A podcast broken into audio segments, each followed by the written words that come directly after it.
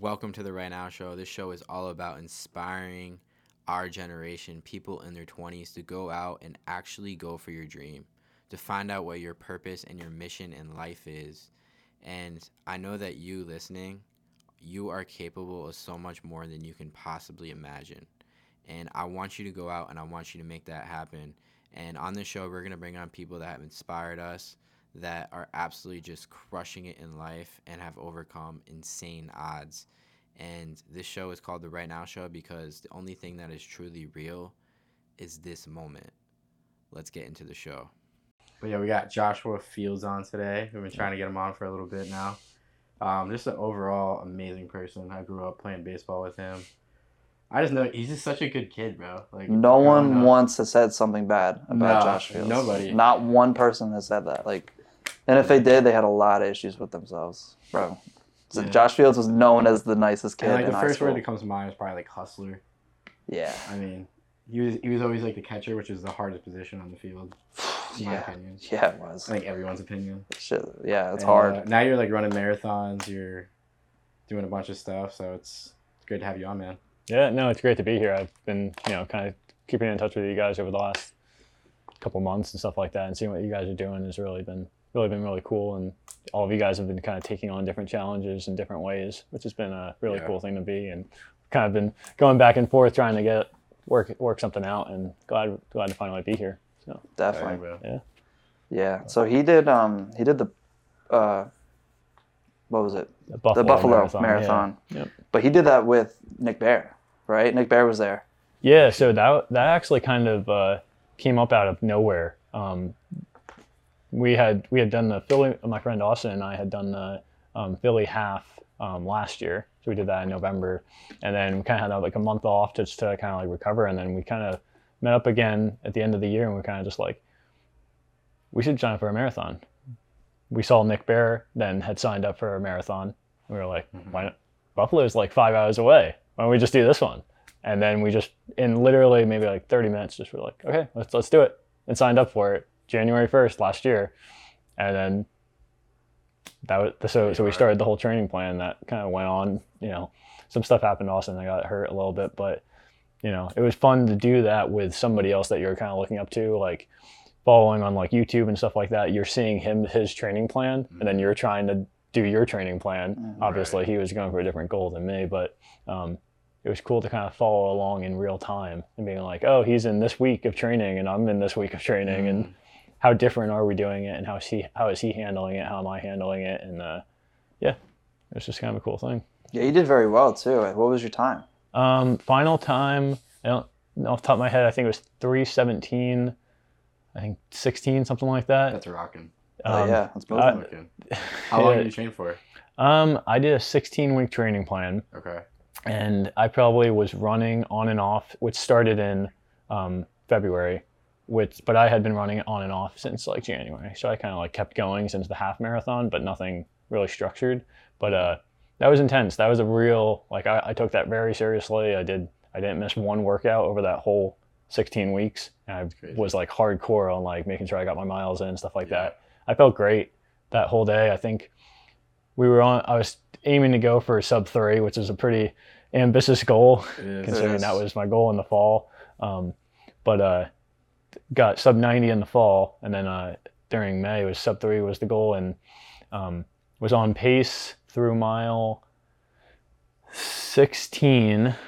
We were run, still going six fifties, and then started to hit the started to hit the wall a little bit, had like a couple seven fifteens in there, and then about mile eighteen nineteen started coming off pace, and then uh those last six miles were uh tough. I got bonked pretty bad, pretty yeah. bad, and that, that was a struggle. But yeah. uh, it was the feeling that you got when you finished it and you really like gave it your all. Though is just such a, you really can't explain it. It's just something that just came over you that you were just like, hey, you worked really hard for it. And as disappointed as I was to not complete my goal, mm-hmm. I was extremely proud of that, and you know, gives you more energy for the next goal. And, yeah, I feel like it's so hard to get to get your goal that day too, because the nerves, the crowd. Yeah. Like it's just like extra adrenaline, your heart's pumping more. Yeah. There's so many things that can go wrong too.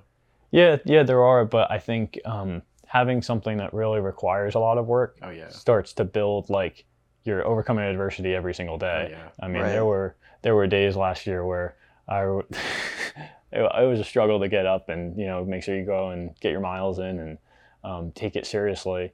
But when you got to that moment, you were like, you weren't going to let something little or something inconvenient kind of get in your way. You were just going to find a way to go overcome it. Um, yeah. And, you know, ultimately it's, we didn't reach the goal, but I, I know I gave it my all on that day, and you know, I controlled what I could control. Yeah. So why did you want to run in the first place? Um, running has always kind of been like a weird, like escape thing for me, yeah. because kind of going in, like kind of getting into running, I didn't really, before I started running actually to get better at baseball, because I was like, hmm, I kind of have like some, getting a little chunky a little bit, so you don't do um, much movement behind the plate unless yeah, it's like well, lateral or you know. Well, I mean that was the idea behind it, but I realized I was just sitting back there and not right. doing anything. So yeah, so uh, I feel that. Yeah, I mean I started um uh, really freshman sophomore year, um, started just getting getting outdoors and starting to run a little bit. I was I was cyber schooled, so I kind of had some time during the day, so I would just you know in between classes like lunchtime I would just go for a run in the middle of the day. Started to build it up. Um, I still remember running around um, the Bangor like cemetery and stuff like that. I couldn't do a mile consecutive. That was wow. like the first goal. And I think I think the first time I did it, it was like ten or eleven minutes. Mm. And I was like, I didn't even think of anything at the time. I was like, hey, I just did a mile. And then started doing a little bit more and more. And then uh, soft, I guess it was junior year, junior year of high school. Going into senior year, um, uh, Hartman, Coach Hartman actually said, he was like, we were doing a mile for baseball for some reason. And joke. Shout yeah. out to Coach Hartman. yeah, yeah, great dude. Yeah. Um, yeah, we were doing like a mile test, I think, junior year. And uh, I don't know why we were doing a mile test, but um, we did that, did pretty well. And he was like, hey, you should try out for cross country next year. I think he was joking, but. He probably was. Probably was, but you were like, "Oh yeah." I was like, I, def- I, I definitely took it way too seriously, and then so I started getting ready for that. And I remember running, and then I ran like a five K during the junior year of baseball, and uh, did pretty well. I got like fifth in my, I got first in my age group, which nobody in high school was running it. So right. it was like an eight, it was an eighteen or nineteen, which was respectable. Yeah. But uh, yeah. I remember showing up to the first cross country practice during the summer, and. Apparently I got hyped up that I was like really fast and I was like a private school kid. I, was, I wasn't. Yeah, but, yeah. Um, so the first mile I go out like blazing, like a five minute mile on like a, an easy five minute, like a five miler like practice. We were doing it at Knitter's Hill. And uh, so we're keeping up with like the coach and everything like that. And then like I randomly just got dropped. But oh my God. yeah, yeah, but it was fun. It was, it was, it was fun. Yeah, yeah. But got into that whole thing. And it's just kind of been a way for me to kind of release and, in college, I did rowing, and you know we can kind of go into that a little bit more in yeah, baseball and stuff. But uh, getting back to it now, it's just it's just been a good way to just kind of like unwind and stuff like that. Yeah. So, so take me back. It's a good way uh, to challenges. To like when you were growing, I think you were you were homeschooled, right? Most yeah. So time? yeah, so I was homeschooled through sixth grade, and then cyber schooled seventh through eleventh, and then okay. public school. So what was it like being homeschooled? Um, it was interesting. Um. There definitely was a lack, maybe a little bit less structure, obviously, than going to public school and stuff like yeah. that. Um, but it was cool just to be still be able to interact with everybody and stuff like that. And, you know, growing up, we were kind of a closer knit family when I was younger. Mm. Um, and then we kind of, parents got divorced and stuff like that. And that kind of led then to the cyber school movement and stuff like gotcha. that. So but, I want to know where, uh, where like that hustler mentality comes from. Because you've always been like that. Like even like in Little League, you were always like that. Like you always showed up on time. Like you yeah. were always hustling. You're always kind of a leader on the team. Where did that come from? Um, I think I think a lot of the I, I appreciate the kind words and stuff like that. Yeah. Um, I think the basic thing has just been being accountable for your stuff, like controlling what you can control and looking forward to. You know, I know when I was homeschooled, I was looking forward to going to practice. Like. Baseball was something that I thoroughly enjoyed, and maybe it was because I got to get out of the house. You know, yeah, it could be right. something as simple as that. But when you were there, it was something that, hey, I'm, you know, I'm playing baseball. I can immediately see how my results. I can, you know, I'm playing on the field. I can get better. I can do something to get better at this. You know, and maybe play baseball more often. So, right. I think it was maybe seeing those results. Um, you know, interacting with everybody was just always a really enjoyable thing. I thought I. communicated well and enjoyed spending time with other people pretty yeah. well early on. But yeah, I think that was, that kind of answers a, the question. Do you have like a lot of mentors or anyone in, in particular that like really helped you with that? Um, when I was younger, not yeah. particularly. Interesting. Um, yeah, no, it was more so, that's where I think I kind of enjoyed the time yeah. got to spend with like, you know, the other players on the team and even sure. the coaches and stuff like that. Um, I know like when I was younger, I got a lot of rides with coaches just to fit with like my mom and my dad's schedules and mm-hmm. stuff like that. And just getting more chances to talk with different people were really educational and really beneficial for me. Yeah. So. Love yeah. that. Yeah. I have a story I didn't tell you about. Oh yeah? Yeah. Oh no. No, no, it's, he goes on now. No, it's a great story. Like I was, I was just here and my parents came back. They went, they went to T K's. Oh no. And you were there too, but they didn't know, or yeah, they didn't even know. They didn't even see you. They were just having dinner. All of a sudden, like the check comes and it was already paid for. Mm-hmm. And they were like, who the fuck paid for like our, our lunch or dinner or whatever it was? And they had no idea. And then you like walked by and they said, oh, it was that, it was that guy. It was Josh Fields. And he just paid for my parents' dinner for no, like just literally just did it just to do it. I was like, holy shit. I'm like, dude, that's, that's such a Josh thing. Right. You know what I mean? Like that's that's just literally what he does. Like he doesn't even he hasn't even seen him. He's like, "Hey, Coach Brian," because he's I don't know if he used to be your coach. Yeah, yeah. So we we actually he was the coach uh, during Cal Ripken. Right. Yeah. When yeah. He yeah. Cal Ripken. Yeah. He goes, "Hey, I appreciate all you did, Coach Brian." he's like, he's like, "I love doing it too." He's like, "You didn't have to pay for my dinner." That's great. But yeah, that's really like I thought that was amazing. I heard that and I was like, "Oh, I got to bring that up on the podcast," because that's like. Yeah, that's such a thing he would do. Yeah. That is so cool. Yeah. yeah. Well, thank you for doing that. Cause yeah. That's that's, yeah. that's that's amazing. Like yeah. just literally just very selfless and like just giving back, even if you don't have to, because you don't. Yeah. No. But you I, just did it anyway. Yeah. Well, I think that's that gets back to just coming up and you know enjoying the time that you get to spend with people and yeah. you know we got to play together in mm-hmm. high school and stuff like that and. I, the point of, you know, you work hard in your career and your job and stuff like that to be able to, the whole purpose is just to make other people, either make people happy or do something enjoyable or pay somebody back in some type of way mm-hmm. to let somebody knows that like, you know, you appreciated it and stuff like that. And that's right. really important because you kind of know when you get in the rough spots, you're in a down, you know, you're, you get down and we all have been in those situations where it's, there's not really a lot of light yeah, and you kind of just something like that is, if you have a chance to do it, I feel like that's the reason that you should You know, you should do it. Uh-huh. You know? Like it makes me want to do that now.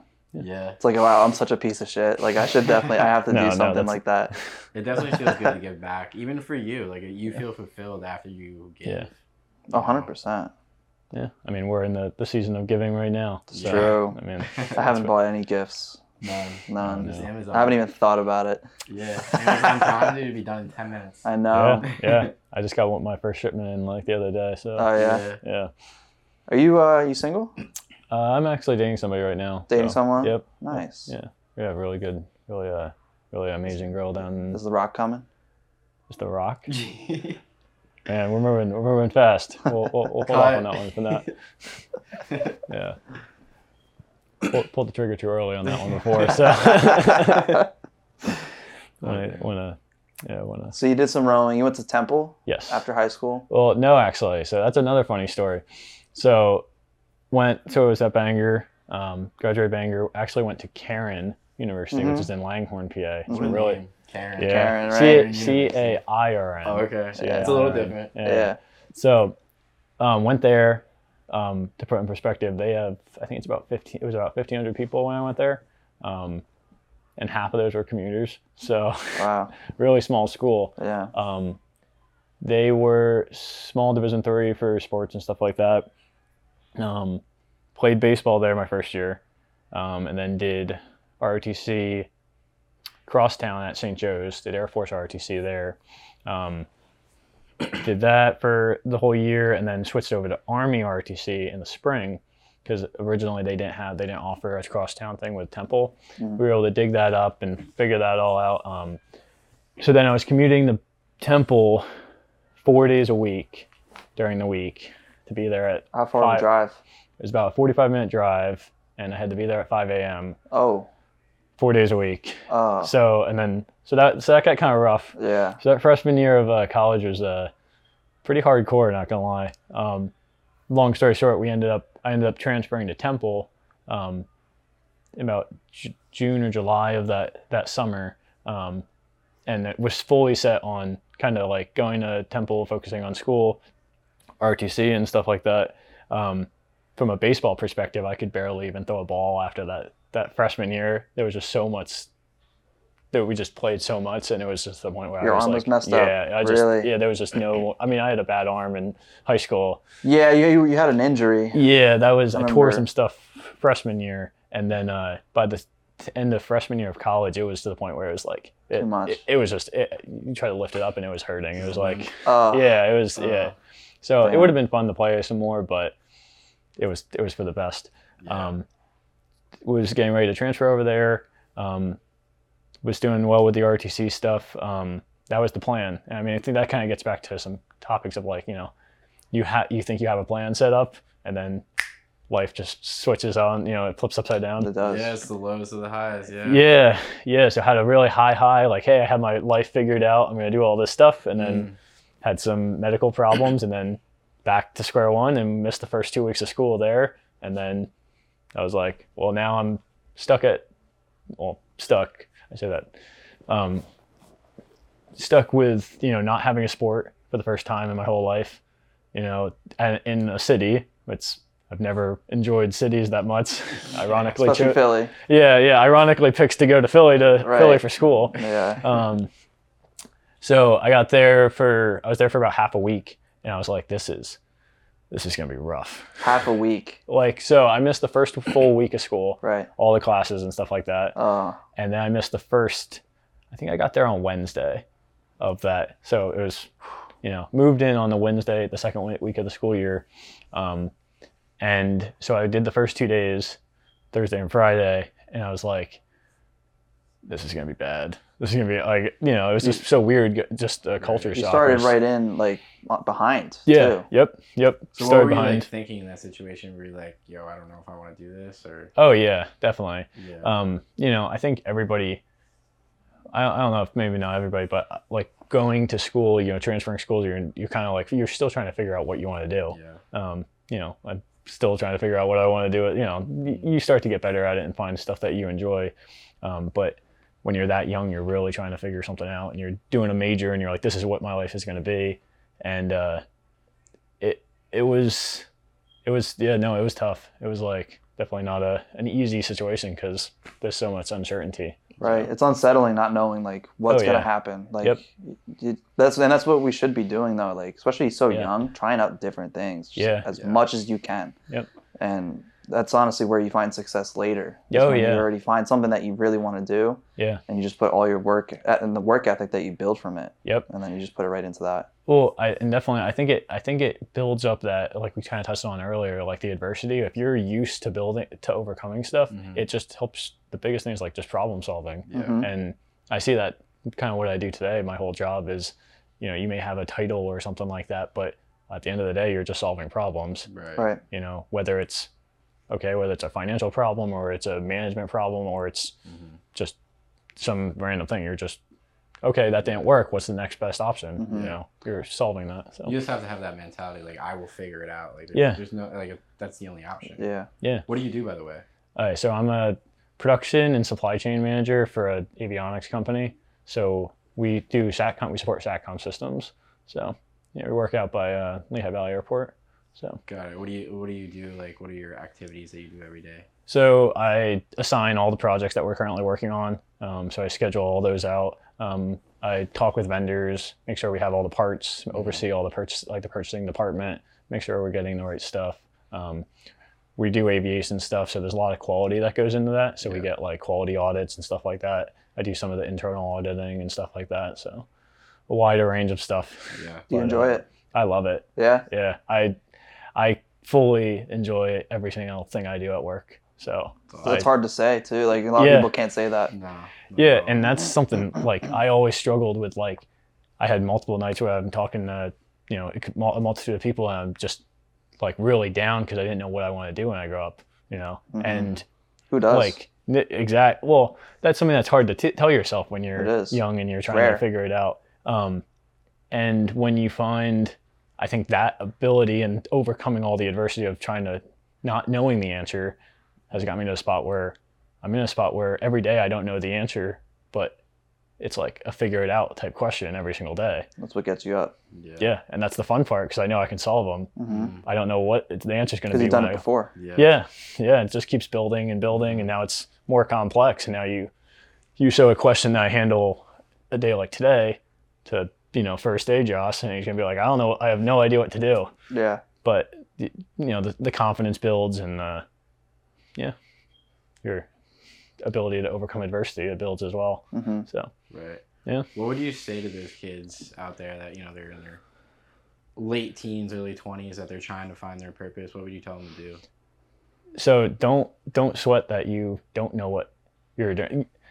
That, that's a loaded question. Don't don't sweat that you don't know what you're going to do. Don't yeah. let that keep you up at night, but make sure that you're doing everything that you can do to answer that question. Okay? So you may not know, okay, do I want, I'm, I don't want to do engineering or something like that, but still explore every single possibility, still try to figure out like a solution. Yeah. Um, you know, it's always good to be like, hey, I want to go to school. I'm going to be a mechanical engineer. I'm going to graduate from this. I'm going to work at SpaceX and I'm going to make this much money and blah, blah, blah. Mm-hmm. But when that doesn't work out, when you haven't built up that adversity, you're going to be crushed. Yeah. And even though you're fully capable and you're extremely smart, if you don't have the right mindset, you're not going to take off, rather than maybe another kid who maybe didn't know that and built up that adversity and kind of like explored all of his options or his or her options and, you know, really was open to adapting.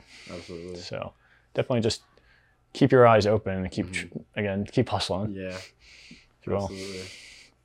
So yeah, it's fun stuff. Oh yeah, definitely. But. So um, you did some rowing at Temple? Yeah. So we were kind of touching on, so got there the first two days. Just kind of like, this is really, really, this is going to be rough. I looked back through my stuff and I had a flyer from the first day I went for orientation. So for orientation, there was some some tall, like tall guy with a big black bushy beard. I remember him handing me this little like form. Yeah, exactly. Yeah, yeah, yeah. And I had this really weird accent too. So, so we'll come back to him, but hands me this flyer and, uh, you guys, you good?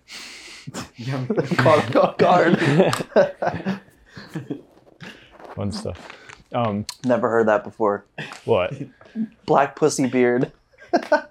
Is that actually like a... Bushy. Is that actually... Oh, you say bushy? I said bushy. Oh, I thought you said I pussy. I thought I said bushy beard. I thought you said pussy beard. Oh, yeah, man. I, I thought so. You said pussy beard. I thought you said that. I was like... What? I don't know. Okay, go on. I could never pr- pronounce the S H's. So. That's so funny. So big bushy beard. Yeah. Um, yes. So he handed me something. And I was looking through my stuff, and I was like, "Oh wait, I found this flyer." And it says like, "Try out for the men's crew team," and uh, I was like, "What's this?" I was, you know, blah, blah blah. So now I'm reading this. It's Sunday, Sunday night, and uh, I sent. It said contact this email and you know blah, this email address. So I sent an email. I think it's uh, Coach Perkins. His name, sent him an email. I was just like, hey, my name's Josh Fields. You know, I'm interested in trying out. Like, when, when are tryouts? Blah, blah, blah. And uh, he's like, tryouts are tomorrow at five thirty a.m. Oh. Or six, sorry, six a.m. at the pa- at the pavilion or Pe- Pearson. I was like, okay. I was like, okay. Yeah, so I jumped just, right into it. Yeah. So the first two days I slept into eleven. I was like, I didn't have classes. I was uh-huh. like, you know, chilling. Next day I was like, okay, well, I guess I'm getting up early tomorrow. And then uh, the next... that kind of started it. Showed up the first day of tryouts, and I was just like, oh, "This is gonna be weird." Couldn't find the building too, so I walked around at like five o'clock. It took me an hour to find the building. Oh my god! Took me an hour to find the building. Wow. But uh, yeah, so then we got into the troll tryout process. That was met some really really cool people in there, and met two of my best friends um, who actually were trying out for the team that same year. Um, and yeah, that began a whole a whole journey that I, I never would have saw coming. Yeah, so. What made you get into that? Like what, what? Well, so basically not having, you know, seeing like it was just kind of like, hey, okay, this is a sport. It's a Division One sport. It was a fully funded sport at the at Temple. Mm-hmm. Um, you know, kind of having the opportunity. I was like, okay, well, I'll try out for it. You know, see what happens. Yeah. And it was totally random. Just they, fuck it. Yeah, pretty just much. Throw yourself in there and yeah, just, pretty much. Just try something because you're not doing anything. Yeah, yeah. You have that urgency to just yeah. get in there. Yeah, have have like another purpose for it. Um, you know, coming from the year before at Cairn, I mean, it was each minute was precious. Like you were spending time with your friends, or you were doing homework, or you were, or you had practice, you had something that you were always doing, mm-hmm. you know, going to a Temple then at that point and having, I didn't have R O T C, I didn't have school or sports. I just had, you know, school, and some people immersed themselves in school. I didn't really immerse myself in school, but you know, I did, I did what I had to do, and, you know, studied and everything like that, but it wasn't something that I could stay in all the time. I had to have, you know, a physical release and stuff like that. Um, But yeah, so then we started the tryout process, made the team. Um, that whole fall was a really life kind of changing time, just because it kind of just exposed you to a whole nother world. Um, rowing is a very, there's not a lot of rowing programs around here, if you didn't notice. Mm-hmm. Um, no, yeah, yeah, it's not a thing that's usually. It's a very rare thing around here. Well, that actually leads to a funny, a funny point. I remember I had made the team, and it was maybe like a month, month into it. And we were getting ready to actually come off the water. And I remember uh, Perkins, the head coach, coming up to me and saying, like, hey, Josh, like, how are you liking the team so far? You know, how are you liking the sport so far? Um, and because uh, typically rowing teams, they, they bring on tryouts. Typically every rowing team has a try, like a walk-on process every fall, um, just because a lot of people haven't rowed. They want good athletes, and they'll teach you how to row. So each school kind of has a certain way of how they teach rowing, like how they teach the technique and everything like that. Mm-hmm. Um, so it's a common thing, but he came up to me and kind of said this stuff, and I was like, on the Schuylkill, there's rowing, there's dragon boating, there's kayaking, there's all these different types of boat- boating. And I was like, I don't know. So what's, do we just rotate in between different boats? And he was like, he asked, how am I doing it? I was like, hey, yeah. And he's like, yeah, I really like it, but when are we going to get on the, the, the battle boats? Like, you know, they would have oh, like, yeah. ha- you know, like dragon boats. Yeah. Right. They're called dragon boats. They have like twenty people on each side, and they're banging uh, the drum. Oh my god. And they're gosh. all going like this. I'm like, so when are we getting on those boats? Just looks me dead in the eyes like, is this guy stupid? And he just walks away. he just walks away in the middle. I was just like, what do you mean? I was like, I'm just like, like what, like what? Yeah. So that was, that was a funny, uh. How long uh, did you do that for? For rowing? Yeah. I ended up, so I did it my sophomore year, well, my sophomore year, my first year at Temple, my junior and my senior year. So I did it three years. Yep, three years. It's a, it's a pretty brutal sport, right? It's rough. That is the hardest sport I've ever done, by far. Wow. Yeah, by far. Damn. Why? Yeah. It is physically, the physical strain that you put, like, it's a weird sport because it's not as impact as running, because you're running, yeah. you're putting the pressure on your knees and stuff like that. It's not as... like maybe a tactical as baseball necessarily, like where you're, you know, your every pitch matters and stuff. Yeah, hand-eye coordination is really important. It's one motion the whole time, basically, right? It's one motion the whole time, but you're just trying to perfect that motion. You're never going to have a perfect stroke, mm-hmm. but you need to be as close and as efficient of to a perfect stroke as possible every single time. Yeah. And there's your, it's not you're not working endurance muscles. You're working. You're working endurance and you're working power at the same time. Mm-hmm. And like a big misconception is, hey, you're a rower, you should have big lats and a big back, you know, and stuff like that. It isn't that. It's, you see the really good rowers, they have huge legs and mm-hmm. like a really strong core and like, you know, beanpole arms. Very so it's sure. a really weird, huh. it, it, it, it uh, goes against your like initial expectation of the sport. Right. So, but big, it's big in cardio.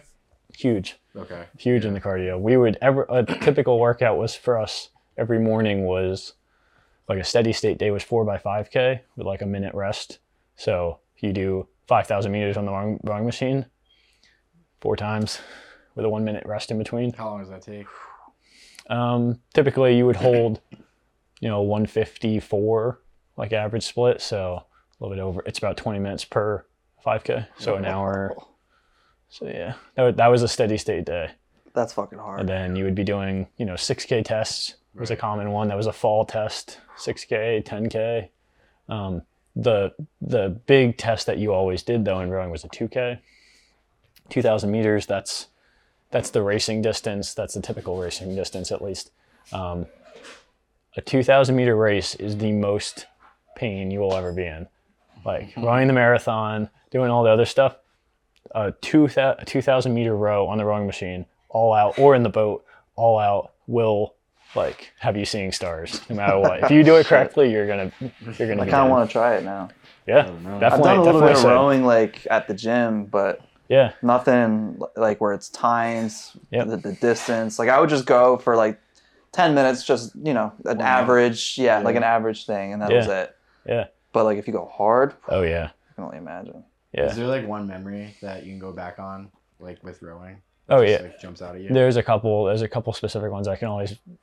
That will always stick with me. Um, so my freshman year, we ended up, we had a really good season. Just kind of like, we were kind of like a misfit gang of like walk-ons because we had, we had some kids in our boats that had rowed their whole life and they were like really, really good. They had a lot of experience. We had other kids, my friend and I were, had absolutely no rowing experience, but we picked it up pretty quickly and we were in like the top boat and uh, we, uh, we ended up winning. So the league championship and for collegiate rowing for our area at least was Dad Vail's. Um, that was like the big race, like all the, I think it had, it's the biggest collegiate race in the world or in the country wow. for sure. Yeah. Um, so I think there was like over like one hundred or fifty or one hundred teams or something like that. Um, long story short, we ended up winning the whole thing. What? So we actually won Dad Vail's that year. And Easy. the, I specifically remember the point in the race where we, we were facing a very fast um, Delaware team that was much smoother than us, much more efficient than us, but we just kind of had our like willpower. We, we just kind of yeah, the dog. yeah, yeah. We just kind of had the the big the big power wagons in the middle, and just yeah. we all clicked on the right time, right at the right time. And uh, I remember specifically in the middle of the race, like the moment where we just kind of started walking away, and then uh, we ended up winning. And that feeling, that crossing the finish line, I didn't think I could ever like be that exhausted ever again. Like it wasn't like midway through the race you were done, like you could have just stopped and just been like yeah like, I'm done yeah just wow. somebody get a baseball bat out and just fucking you know, hit me yeah, yeah yeah end it right now. So when yeah. you're going through something like that, like what's your why keep going? Is there th- something that you think of in particular?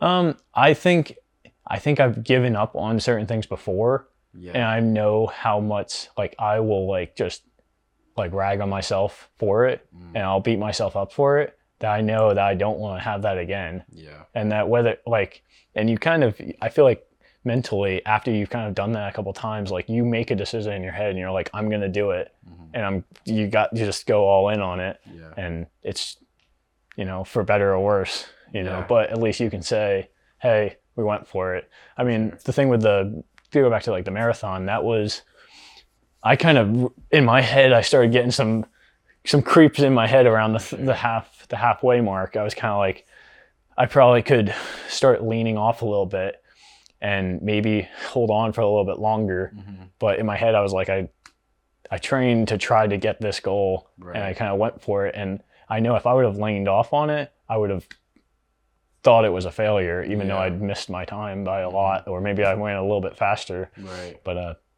It's just something where you're, you fully went for it and you can kind of look at yourself in the mirror and say, hey, yeah, we'll do it next time, but Absolutely. we tried. So, so you're someone who has a lot of discipline, a lot of consistency, but, uh, have you ever heard the reference of like the inner bitch in your head? Oh yeah. Yeah. How do you, how do you overcome that inner bitch like day in and day out? Or do you have some bad days?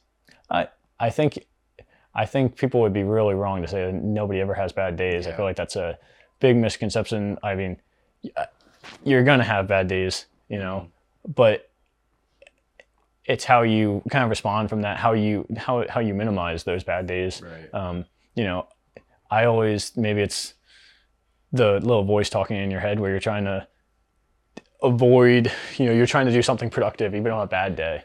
So then you can still look at yourself at the end of the day and say, hey, okay, this is what I did. Like it can be as small as making your bed or something like that, right. where you're still, you get those little victories and they compound and they get bigger and bigger. Um, I think it's mainly just going for it again, getting back to being accountable and you're, you know, you did, you, you went for it when you did something, whether that's getting up and going to work and doing your best and stuff like that. You know, it's always easy to maybe just go to work and just kind of be like, hey, I'm not really feeling it. And then you just yeah. kind of coast. Mm-hmm. Yeah. You know, okay. I missed the gym in the morning. I overslept. Okay. So I get to work and then now I'm just like, okay, well now I'm kind of reeling. I'm kind of like, rather than you just hey, say, hey, focus up, this is what we're going to do. And then you right. get, you know, you get, you get yourself back in sync. Mm. So I don't know if that kind of, not, not, not a lot of people have that self-talk though. It's yeah. gone. They, they only yeah. act on their emotions. There's no like actual like control and like how they act. Like it, mm. it, you have to have that, like that discipline that you have, like that yeah. sixteen week training program mm. to go up and do every, like not miss a single yeah. workout yeah. and stick to the complete plan. Yeah. That you're not acting on your emotions, because you're yeah. going to always feel terrible one day and then good one day. Yeah. But it doesn't make you do better or worse. You're going to do it anyway. Yeah. It's going to get done. Yep. Yeah. And that, and again, that gets back to, you know, taking the chances and maybe trying and failing, you mm-hmm. know, being a, being on a sports team and maybe missing a workout or doing something then not to your fullest potential. And then understanding like, hey, wait, why did I do that? Or why did I not do that? And then how are you dealing with, how are you holding yourself accountable? If you're saying, okay, well, I missed the workout, I'll make it, I'll, yeah. it's, it's not a big deal.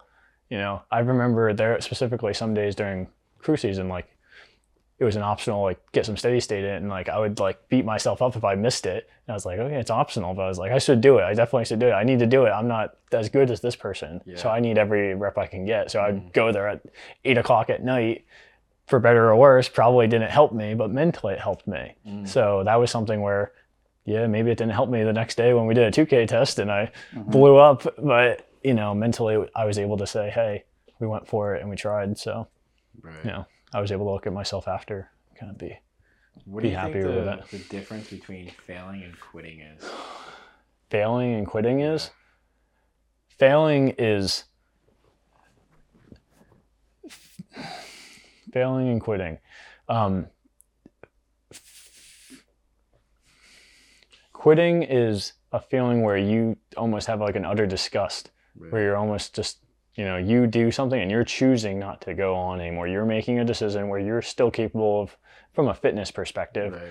where you're you're capable of doing something. You're in that that battle with yourself, and you're you make a decision to go the easy route. Right.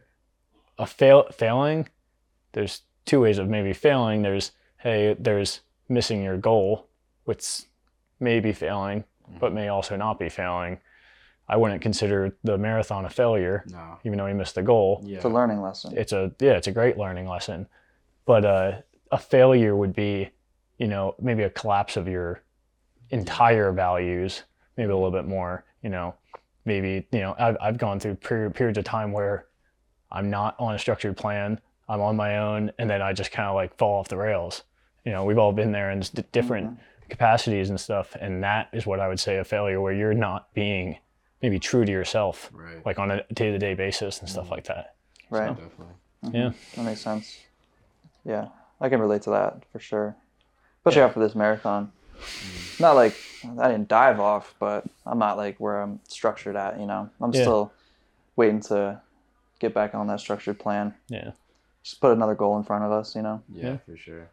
Yeah, and it's hard. I mean, going from where you were coming from, like the different upping the miles, it's a lot to get up to those high, high yeah. mile, would high, you, high mile would, weeks. What'd you get up to? Like, what was your highest miles a week? It was high, definitely high sixties. Wow, yeah, yeah, that's a lot. Yeah, yeah, it was. We were going. I mean, it was six days a week. You know, every we were like twelve, yeah. twelves a day. There was twelve. Typically, the I remember the main training plan was about it was eight. Eight was standard. Like eight was like every morning. Like eight, like it was like an eight mile. Or Wednesday would be a anywhere from like a ten to I think up to like thirteen. Wow. Eight. I, sorry, eight to thirteen early on. Um, that was a mid midweek run, just a easy long run. Mm-hmm. And then Tuesday, Thursday were like speed workouts. Um, easy five or rest was Fridays, and then uh, two, uh, Saturday would be some type of hill workout, or it'd be an easy run, and then like a test would be on Sundays, mm-hmm. or a really long run. So it would be like a half mile time trial, or it would be, you know, there were like twenty-two mile long runs. There were so, there's so many different plans that you can do for marathons. Oh, yeah. Some of them say you shouldn't run more than twenty. Some of them say you should run, you know, twenty miles five times over the period. So yeah, it's really different person by person. Yeah, yeah. Did you meet Nick Bare? So I so I knew he was running it, yeah. and I was a big fan, a big fan, still a, still a big fan of him. Um, has a good mindset and just really good content that oh, he puts yeah, out. Definitely. Um, so I was kind of going in there, like I kind of picked the race because he was running that one. I was like, hey, that would be cool to kind of see him, just see him run by and stuff like that. Um, so we got to the starting line. I didn't see him the first day we got there, like on Saturday night. Um, so we went Saturday, Sunday morning, we're getting ready to go out. Like I'm walking down and getting ready to the start line. There was a couple thousand people running the race, but was able to get up to the front pretty relatively easy, easily. I wasn't in the front row, but I was in the second or third row. And I kind of look up, my dad was there and he was like, just, I was just talking to him just before uh, going off. And uh, I kind of look over, I'm like, I'm like, oh, where's that guy right next to me? Like two people over, and it was Nick Bare. Yeah. I was like, that's, damn. I was total, total fanboy yeah, right there. Like you're like a little child. Oh that yeah, point. no. yeah. And I was like saying, I was like, oh shit. I was like, oh I got, shit, he's here. Yeah, yeah. And I was like, in my head, I was like, I got to see him. I was like, yeah. I know he was going for two fifty, like sub two fifty. And he did, right? He did. And he was, he's, if you meet meet the guy in person, I think he was like one eighty-five at the time or one ninety. Yeah. Was... I stood next to him. I was two oh eight at the time, two oh five. Oh, wow. So I was, you know, I had ten, fifteen pounds, you know, about fifteen pounds on the guy. Yeah. And he was, he was built. Like that guy was, yeah, that guy is. was like, mm-hmm. that guy was yoked. But, um, so we got, so we saw him at the finish, the start line, didn't get to talk to him just because everybody's in the zone at that point. Right. Um, you're getting ready. Um, we get to the end of the race and he, he got like a two forty-eight, I think, something like that, something crazy. So that's a six twenty-five pace, something like that. Wow. Oh my God. Um, six twenty-six, something like that. But so we run there and I got finished at three seventeen, and I was, you know, beat, I was exhausted. Um, I walk out, I'm waiting for my dad kind of to catch up and, you know, meet up. It was kind of like a weird finish line. And I sat down on a, like a, like a step, and I was waiting and I saw my dad. I got up and I, like, we were kind of talking, we were like, well, I don't know what to do. Like, where should we go? Maybe we can go over to the stand.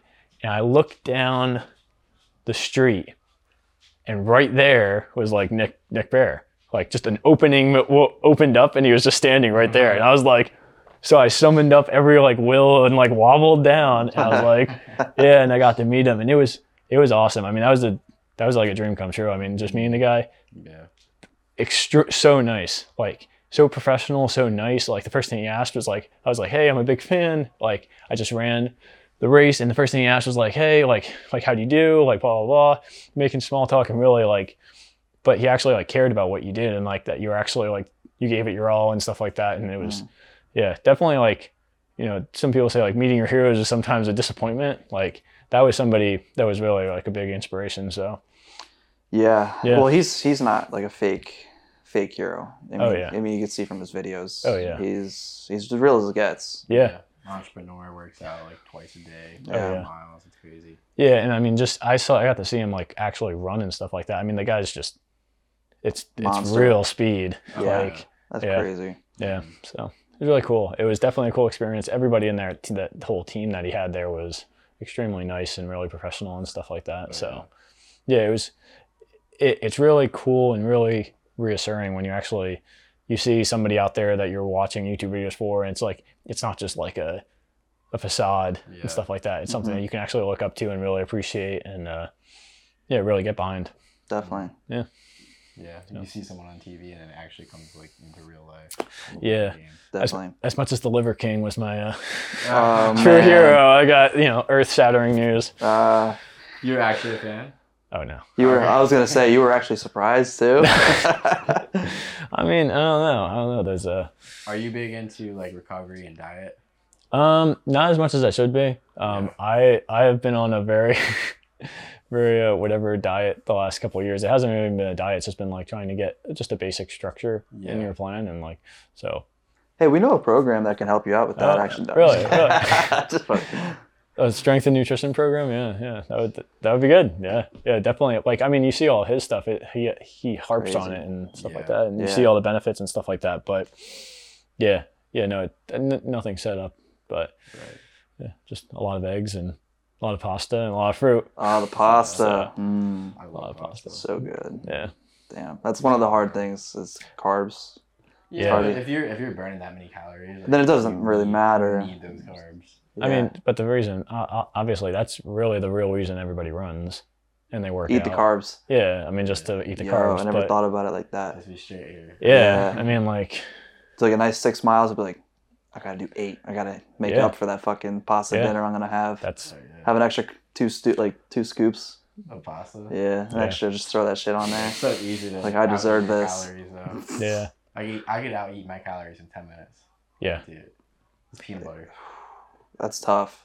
If That's you could have like one cheat meal, like this, like any meal, your dream meal, what would it be? Um, that's tough. I I think I'd have to channel like my like inner Garfield though. A tray of lasagna, mm. I could easily get a tray of lasagna. I did one like two weeks ago, a whole tray. Whole tray. Yeah. Mm. Yeah. Yeah, I could do that. I honestly Italian, yeah. Anything, Italian but. I mean, I'm always a big cookie man. Cookies, yeah, yeah, it's basic. It's basic. It's basic. It's a bit of milk.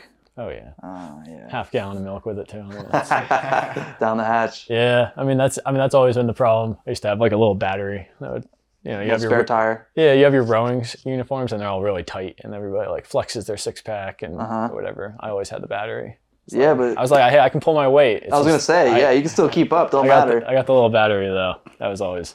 Yeah, it's crazy how you, you went into running too, and you're you're a bigger guy. You've always yeah. been a bigger guy. Yep. So mm-hmm. it's, it's a lot harder for you. You gotta carry a lot more weight. Yeah, I I don't know. I've never like, I've always heard that, and I always kind of said that, but I yeah. kind of like thought that in the back of my mind. But I'm always like, hey, I mean, there's somebody else out there that's doing it. You're yeah. still running the miles. You're still doing all the stuff. So, I've.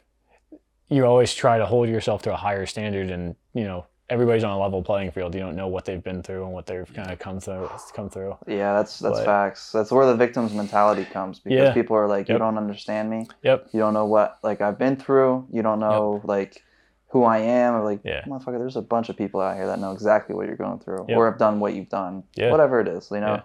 like getting rid of that and just saying and understanding that like there's so many people out there that have done oh, yeah. way like. That's that. That's huge, I would say.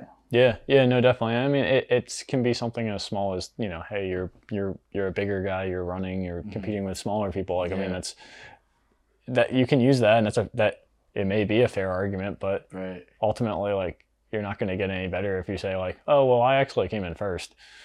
Yeah. Because you know my weight adjusted score is this. You know, exactly. Ultimately, when you race in a race, who crossed the finish line first? Exactly. Yeah. You know, true. I know like rowing has like a big like power to weight ratio is like a big thing. So like there's lightweight rowing and there's heavyweight rowing. Mm-hmm. Um, and the lightweight rowers that'd be, I remember the one guy that was on our team was just an absolute beast. One great, one of the best, best dudes I ever met. Um, but just an absolute rowing. Like he really went all in and like it's something that you could really like follow and stuff like that. He, he would have like an insane power to weight ratio and he'd be able to, he could hold his own, but we'd get to like the top speed of the big boats with all the heavy heavy hitters and stuff like that. And just they hit a top speed that's just faster. Like your max speed is going so fast that it can carry the weight and you would still beat, you know, a boat where maybe they have like the best power to weight ratio. So either way, yeah, we were getting into that. I'm reading a little bit more about, uh, currently I'm reading a book, uh, Beyond the Bike, Lance Armstrong's old okay, book. Yeah. Oh, yeah. So this was the one that came out before Just before he got caught, really. Yeah. So I think it was in the early two thousands. So stupid though, because everyone in the top fifteen was oh, doing it. Too. Oh yeah, oh yeah, no, no, no, no. It is, it, it's totally true, and I know. It's, but it's interesting to see his whole story because he really had an amazing story. Like it's you, you can never take that away from him. Like mm-hmm. regardless, the guy is just, the guy was a phenomenal athlete. Like, and he went to places that I don't think. very few I think very few people could go to yeah. to get some of those wins and to kind of just overcome even the cancer and stuff like mm-hmm. that um but I wanted kind of I kind of wanted to read it because I kind of wanted to hear his perspective before everything came out. Obviously everything he's in a bad light um since then, and you know as he should be because he really went after some of those people, but um it's really interesting to see all the, his trials and how he never made excuses. I mean the guy had cancer and he's out there and he's riding his bike while he's doing chemo. People will be like, you're fucking stupid. Like, yeah. You don't know me. Yeah. yeah. You don't know yeah. me. Yeah. That's that's crazy. That, yeah. What was it called? Beyond the Bike? Beyond the Bike is the first one. I think he has a couple other ones, but... When was that? Like, when did he release that? Um, yeah, early yeah, two thousand. Yeah. I think it was two thousand one or two thousand two. Oh, okay. So, so he, he had only won two mm-hmm. at, by that point, two Tour de France's by that point. Yeah. Um, but yeah, no, it's just kind of a, yeah, I just kind of got more interested into it. And I actually saw him on, I saw him on a podcast. I forget what the name of it was, but kind of got me thinking more about him and stuff like that. So sounds like you're into books and podcasts. That's yeah. What yeah. Who else yeah. do you follow besides uh, Nick Bare? So there's not really, really, not really podcast wise. Um, you know, everybody kind of has listened to Joe Rogan at some point. Yeah, that's true. Kind of a, you know, a, a mainstream one at this point. Um, mainly just a lot of audio books and stuff like that. Um, mm-hmm. Not really. It's kind of like a... What kind of stuff do you like to listen spree. to? Um, typically, I've been moving more to like finance stuff, finance, personal help stuff. You know, there's a, a lot of different ones like that. Um, kind of expanding your mind on how you're you're choosing to use your time. Mm-hmm. Um, you know, trying to get the most out of yeah. both the best return on not just your assets, but also yourself as well. So, absolutely. Yeah, trying to keep something going. But reading, there's a ton of different, there's a wide variety. Something like a Lance Armstrong biography to, you know, Good to Great. I just finished up um, re- rereading that. Mm-hmm. Um, just really how you're working with other people and how you're kind of transforming your team, whether that's at work or that's your friend group or whether that's your, you know, relationship with a significant other or your family or anything like that. Mm-hmm. So, or really you're taking yourself.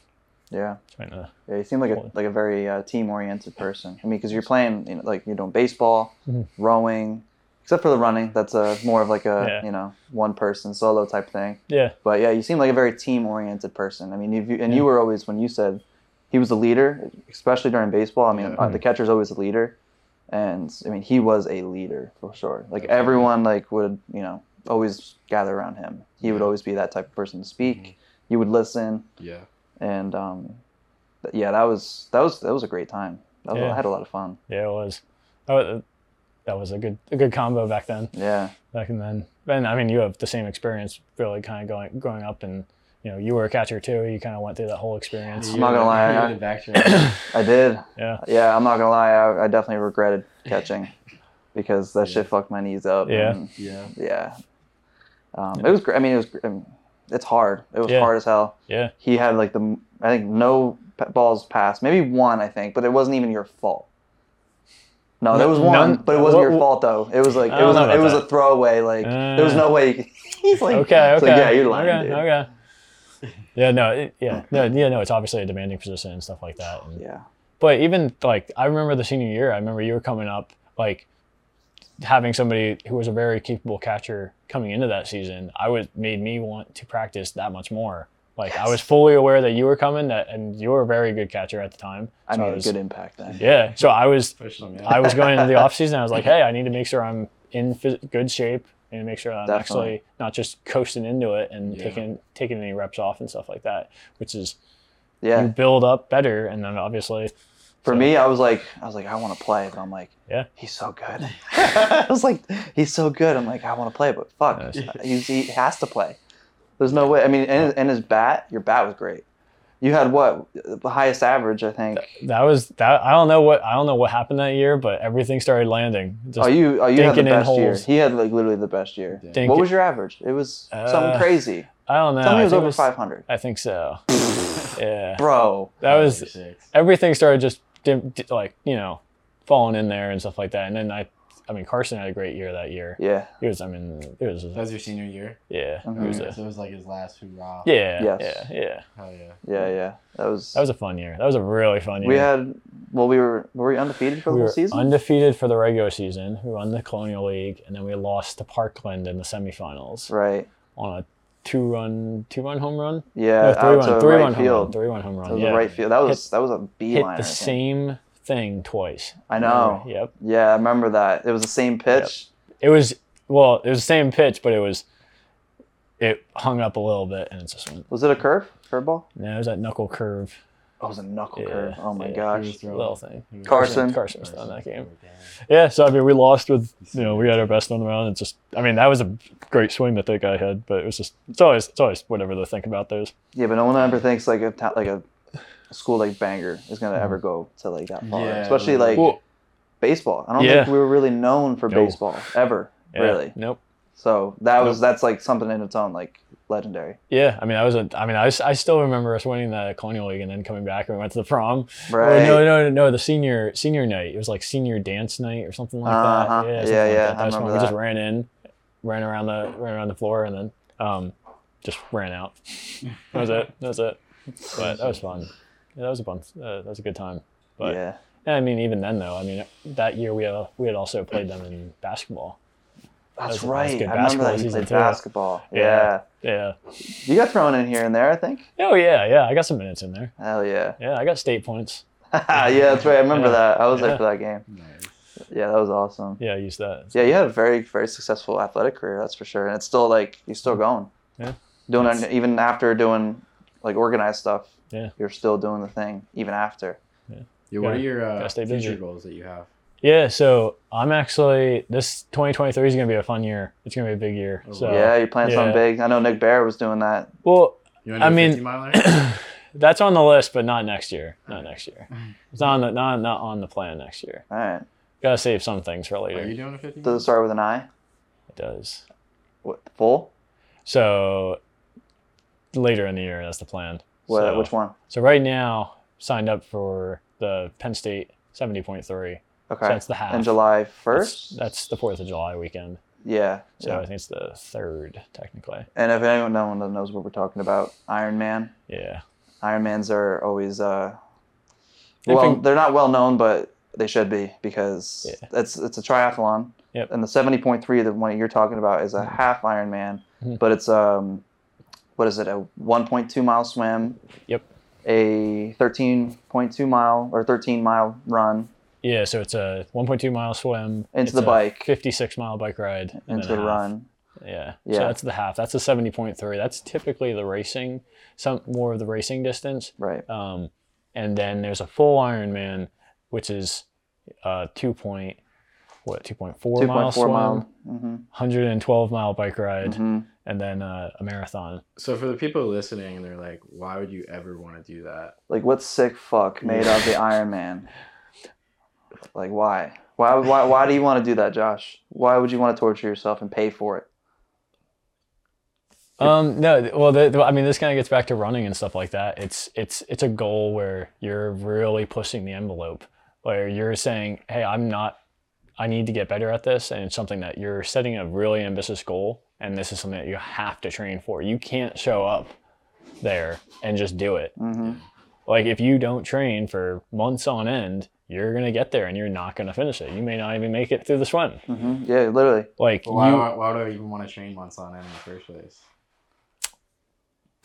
That's a personal decision. Why would you want to do it? Just because that sense of structure, that sense yeah, of like, structure. Hey, you're holding yourself accountable for not just a week, not just the one day, not just every day when you're, you know, you have other, you have a whole period of time that you have to be, you have to be on it. Yeah. And that sense of, you know, accountability is something that I think a lot of people strive for mm-hmm. and really are trying to find. Yeah, I so. think it's the, the person that you become on the way, you know, yeah. the journey. Yep. That journey, it makes you become a different person. Oh yeah, you definitely. You realize different things about yourself. You yeah. get more disciplined, you get more consistent, and you finally hit that race day and then it feels really yeah. good. Yeah. Then you have that experience for the next day, whatever yep. else you want to do. Yep. Even if it's not even athletic, it could be some something completely different. Yeah, and it's it's again getting back to that, like overcoming adversity and stuff, some stuff like that. You're building that resilience, yeah. and there were stuff that I know happened in my when I was growing up that may have contributed to like maybe pushing through on the running, and then there's stuff that I've done running wise that has helped me overcome addictions and overcome problems that I've had off out of running and stuff like that. Yeah, and because I know I can handle that, I know I can, you know, overcome them. Like you know, it really translates to more than just a sport. So it's sports are just a tool to, you know, help you improve on life and kind of improve your well-being. Yeah, definitely. So you have some good like priority like prioritization skills. Like you have to prioritize yep. this, like because if you have that that type of goal, it's yep. very ambitious. Yep. You can't be you don't have time to fuck around doing other stuff. Yeah. You have to replace it with something like training and yeah. all the hours of just diet, nutrition, like yeah. whatever it is that you do to prepare for it, you have to replace that with whatever bullshit you were doing before. Yeah, yeah. I mean, if you don't, if you don't have something to actually like strive for, like you're, everybody is more than yeah everybody is more than comp- like yeah. capable of just sitting around and wasting time. Yeah. And if you're not going forward, you're going back. Yeah, exactly. And when you're wasting time, you can you'll be surprised how destructive you can get. Yeah, for real. You know, your yeah. your body will take it as a challenge. It's like, hey. Mm-hmm. I feel like you're happiest when you're making progress. Oh yeah, definitely. So you know, I mean, if you go train for a triathlon, you're gonna make a lot of progress. Yep. And it's gonna feel good. You're gonna feel really fulfilled after that. Yeah. Um. So a uh, a book that I read that I highly recommend is a really short book. Um. Admiral McRaven wrote it. He was a Navy officer. He uh. wrote it, and it was just called "Make Your Bed," and it's it was it was basically a a uh, explanation of his speech at the Texas. He had, he he was the I've seen that commencement. Yeah, yeah he was I've the commencement speech speaker. Yeah. yeah, you you heard. So the book is basically just an, it's an elaborated version of. He elaborates on the whole stories, all mm-hmm. of them. So it's like you know twenty pages of each each uh, topic, um, and it's just making like small little goals every day that you can accomplish. And those, you know, you wake up, you make your bed. Okay. Now you're, you accomplish something right away. Okay. Well, now you make breakfast. Now you did this. Now you did this. Okay. Now you did this. Now you can face on the challenge. Hey, I have a meeting at work. Okay. We overcame that. We presented, we had a presentation. We did well. Um, I have a workout after, and then it just builds and builds and builds. Momentum, and, yeah. Yeah. And then you, once you have momentum going, I mean, mm-hmm. anything's possible. Yeah. So absolutely. It's just that like, full Ironman, huh? So yeah, that's that's that's on it. That's been a bucket list for a couple years now. Um, kind of started creeping up while I, was, I kind of got exposed to it. I didn't really know about it until rowing. Mm-hmm. I mean, rowing really was a life-changing experience. Like it kind of opened my eyes to a world beyond baseball, basketball, you know, football, um, even cross country when I was doing it at the time. Like it still hadn't hit me like what else is out there. Mm-hmm. Um, So yeah, that's been that's been creeping up there, but also just taking into you know taking into the new year something that's really going to challenge you and really you're uncertain how you're going to do. Right. Like I'm not a I'm not a great swimmer, mm-hmm. so this past mm-hmm. year I did my first like open water swim.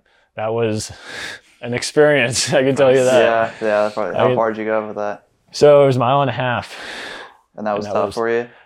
It was it was a it was a good experience. I mean, it was. I was surprised, like, you surprise yourself. Like, I thought I was going to, like, get up, you know, half a mile in and start dying and stuff like that. And I felt good. I felt, like, pretty strong the whole time. And, you know, it, it, maybe I didn't have the fastest time, but it was something that I took into then going back into the pool and like, okay, I can do this. Why am I struggling to do, like, ten laps in a row? Okay, I can, I know I can do more than this. Mm-hmm. And now my training practices are getting better. And now it's, you know, it's, it was a, it was a great thing to do. And it all happened just because I was just like, you know what, I'm going to do it. And I just did it. And then one of my friends ended up doing it with me. And now he and I are training regularly. And it's like, okay, now two people are doing it. Now I hold myself accountable with him. Right. So it's definitely, uh, you know, trying to improve a team or make a team and stuff like that. Finding other ways to hold yourself accountable is always a good thing. Absolutely. So, yeah. Should we hit him with it? What's life?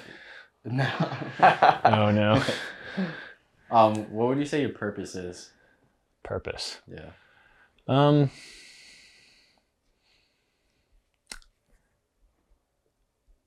I mean, man, you're hitting, you're hitting some really deep ones. Um,